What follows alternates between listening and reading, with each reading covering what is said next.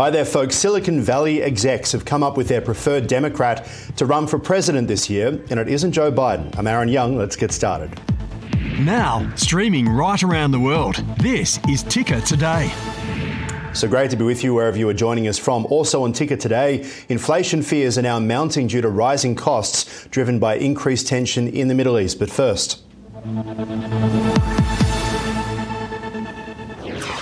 And we kick it off today with Ticker Hotshots. Veronica Dudo is in our New York studio for us today, having hosted In America Today. Great to see you. I want to start off talking about what's been happening in Silicon Valley. These tech leaders have been joining forces, expressing their opposition to the Biden administration's policies towards them. Of course, the group of high profile CEOs and entrepreneurs now quietly raising about half a million dollars to launch a new super PAC backing Dean Phillips, the long shot Democrat pres- uh, presidential challenger. Now, I think for many people, probably outside of the United States, Dean Phillips is, is definitely a new name.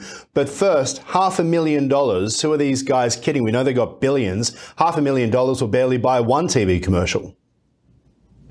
So this is really interesting. I actually just spoke with a strategist. He's run several campaigns, including including presidential ones. He's canvassed the country. He's you know done primaries, and he maintains that here in the United States it really is a two party system, and that's fine until potentially we get to a point where, as you mentioned, a group of people have a lot of money that they could throw behind another candidate, and that might change things.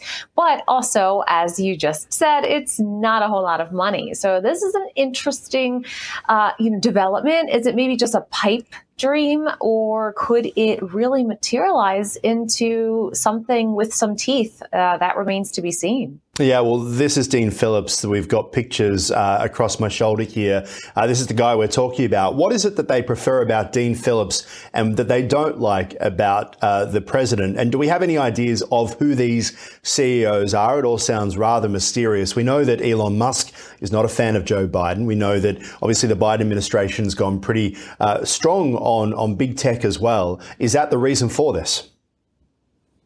It could be. Uh, you know, we saw uh, Sam Altman is apparently involved in this. Uh, there, there's a lot of things that are under wraps in terms of the people that are financing it.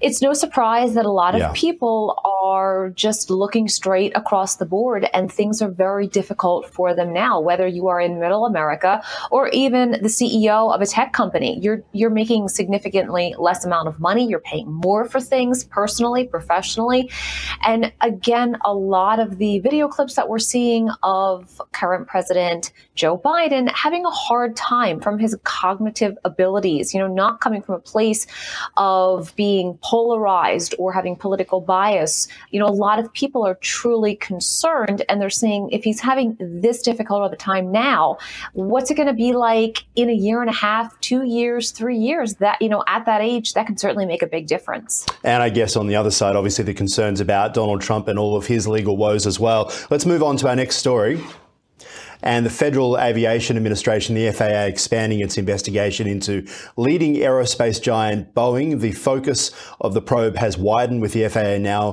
closely examining a, sub, a subcontractor utilized by Boeing in its manufacturing process. Now, Veronica, the subcontractor we are talking about uh, here is called Spirit, not Spirit Airways. They're just called Spirit. This is the group that makes the fuselage as well as some other really important parts. Interesting to mention, it was 2001 that Boeing decided decided to not make the fuselage at its Renton factory, uh, which is where it assembles a plane in Seattle, uh, but actually decided to put this down in Kansas. Um, it's unbelievable that they actually ship up or train up the fuselages right across the United States from Kansas there to Seattle for the final assembly. But in 2005, it was sold to private equity. A lot of people who have worked for Boeing, whistleblowers, saying that's where the problems began. So now the FAA they're looking at these planes. They've gone through 40 of the 737 MAX 9 aircraft over the past week. We've just had news in today that they've now gone through the 40 of them to check. But what do we know about this topic? Absolutely. So the FAA has widened its probe. Investigators are now looking more into this company, as you mentioned, Spirit AeroSystems. They're based in Wichita, Kansas, and they are the ones that are making the plug doors. And of course, this is the infamous story uh, a few weeks ago in which the, do- the door blew off. And again, people are trying to understand exactly what went wrong here. You know, is it human error? Was it a faulty part? Was it a faulty assembly? And so they're looking into this company. They're trying to uncover, you know, anything that uh, would help uh, in terms of, of, making the situation, you know, a little bit better moving forward because mm. there's just so many unknowns that remain. Yeah, very much so. All right, Veronica Dudo, host of In America Today. Good to talk as always. Talk to you again soon. Take care. For many SMEs relying on digital marketing consultants, a rapid transformation of the sector has seen a rising number of complaints too. Digital marketing consultants promise to unlock the power of social media, but not all businesses are seeing the benefits as promised, and now many of them complaining to the Ombudsman. As more of the world heads online, SMEs have turned to digital marketing consultants to boost their visibility and reach. But now the Ombudsman is stepping in to address the growing conflicts.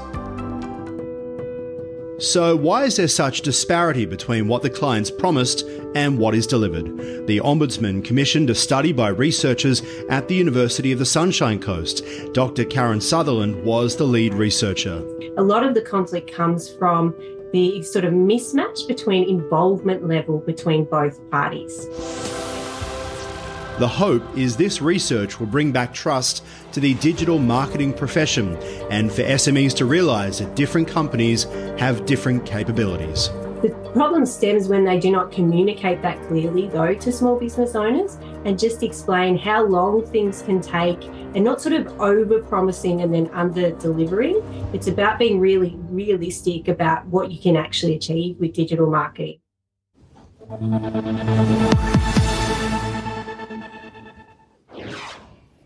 All right, inflation fears are mounting due to rising cost markers driven by increased tensions in the Middle East. Meanwhile, Bitcoin has entered a new era of mainstream investment, 11 approved ETFs sparking expectations of a significant price surge. For more, we're joined by Jess Amir from Moomoo. Jess, always great to see you there. Um, talk to us first about what is happening in the Middle East, the factors that are driving inflation. Obviously, we've been watching what's happening with the Houthi rebels. We've been watching what's happening in the Red Sea and Israel and Gaza as well. Is that likely to spill spill into the finance sector? Yeah, absolutely. So, Aaron, it, it already has. Uh, so, we're seeing that some ships uh, carrying oil actually can't get through to the Red Sea. So, that's the first consideration. And on top of that, uh, of the vessels that are passing through with goods, uh, they're, they're now being hit with a 1% insurance levy. So, if, say, the average cargo ship has, is got $100 million of goods. Uh, they're now paying $1 million in insurance. So that's a lot. And then you expand that and I think about the 12% of the world's cargo that travels through this corridor, uh, that's going to have a huge spillover to rising inflation pressures. And then, of course, uh, with what is going on with the Middle East, as you said, we are starting to see oil prices pick up, and oil prices are already down considerably, 24%. Uh, but it is worthwhile just noting that we are starting to see those oil prices start to pick up. So yes, inflation has come down considerably for most of us, but the big end of town are now starting to see inflation markers pick up considerably. And then last but not least, there are some other uh, costs that businesses are paying. Uh, already shipping costs are already rising. Add on the uh, the extra wartime insurance, and uh, we are seeing inflation markers indeed pick up. And this is also part and parcel for the reason uh, that we are starting to see the market now price in or price out that Fed cut in mm. March. Mm. So that's something to consider. All right, let's talk about that insurance cost, the 1%, as you say, for Red Sea vessels. It's pretty significant for world trade, right? Yeah, absolutely. So 12% of you know global goods in the world do pass through that Red Sea. So it's going to have a, monumental impact on the price of goods around the world. Uh, that's also excluding uh, oil. Uh, we know that oil container ships have indeed been stopped, but then think about some of the goods that we're paying. Um, of course, uh, we're going to see businesses need to pass on these costs. If you've got the average, you know, vessel that's 100 million, they're paying now 1 million in insurance to pass through. I mean, someone's got to pay for that. So it, it is something to keep on your radar and it is a concern. Yeah, very much so. Let's talk about Bitcoin, that bonanza that we're seeing there. Who do you think stands to gain or even lose when it comes to mainstream Bitcoin trading? Because we saw the big announcement last week, just before you and I were speaking, we went on air uh, by uh, the US government essentially saying, look, it's okay. And they've come up with a framework for this as well. Who do you think will actually benefit from it? Well, there's a lot of people already benefiting and that will continue to benefit. So the first uh, component is that people like us who can trade, um, I guess retail investors can now have access to Bitcoin. So it's a game changing moment for the cryptocurrency and it'll mark a huge turnaround and a step higher for its price in 2024. Um, and this has been 10 years in the making, as we were speaking about when this actually happened last week. So there's 11 Bitcoin ETFs, and a lot of those fund managers um, that are seeing a lot of fund flows are in the big end of town. So BlackRock is uh, one of the largest beneficiaries of this. They're the biggest fund manager in the world.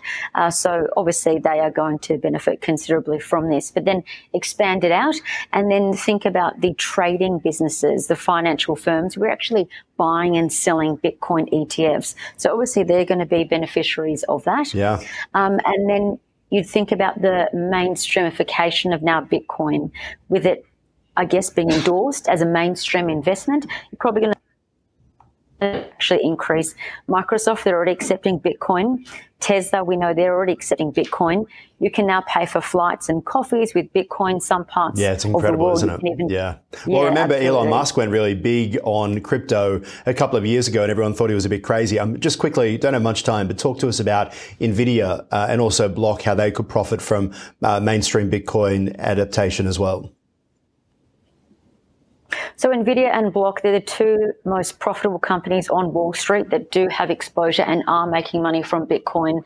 So if we think about Block, for example, 41% of their tra- transactions already come through Bitcoin. So of course, as the price goes up, uh, Block, uh, Square, as they trade on the Nasdaq, they are going to be a key beneficiary. Plus, they've also launched a Bitcoin wallet. Um, and then if we think about Nvidia, Nvidia is also selling microchips. They're the world's most um, in-demand uh, microchips. They're behind Microsoft. Uh, they're behind uh, the the AI rollout yeah. essentially. But yeah, but uh, Bitcoin mining uh, chips are going to be a lot more in demand, and Nvidia is in the sweet st- uh, spot to capitalize on that. Jess Amir from Moomoo, always appreciate you stopping by here at Ticker. Thank you. Thank you, Aaron. That's it. You're up to date. More Ticker right after this. You're watching Ticker. We'll have more in just a few minutes.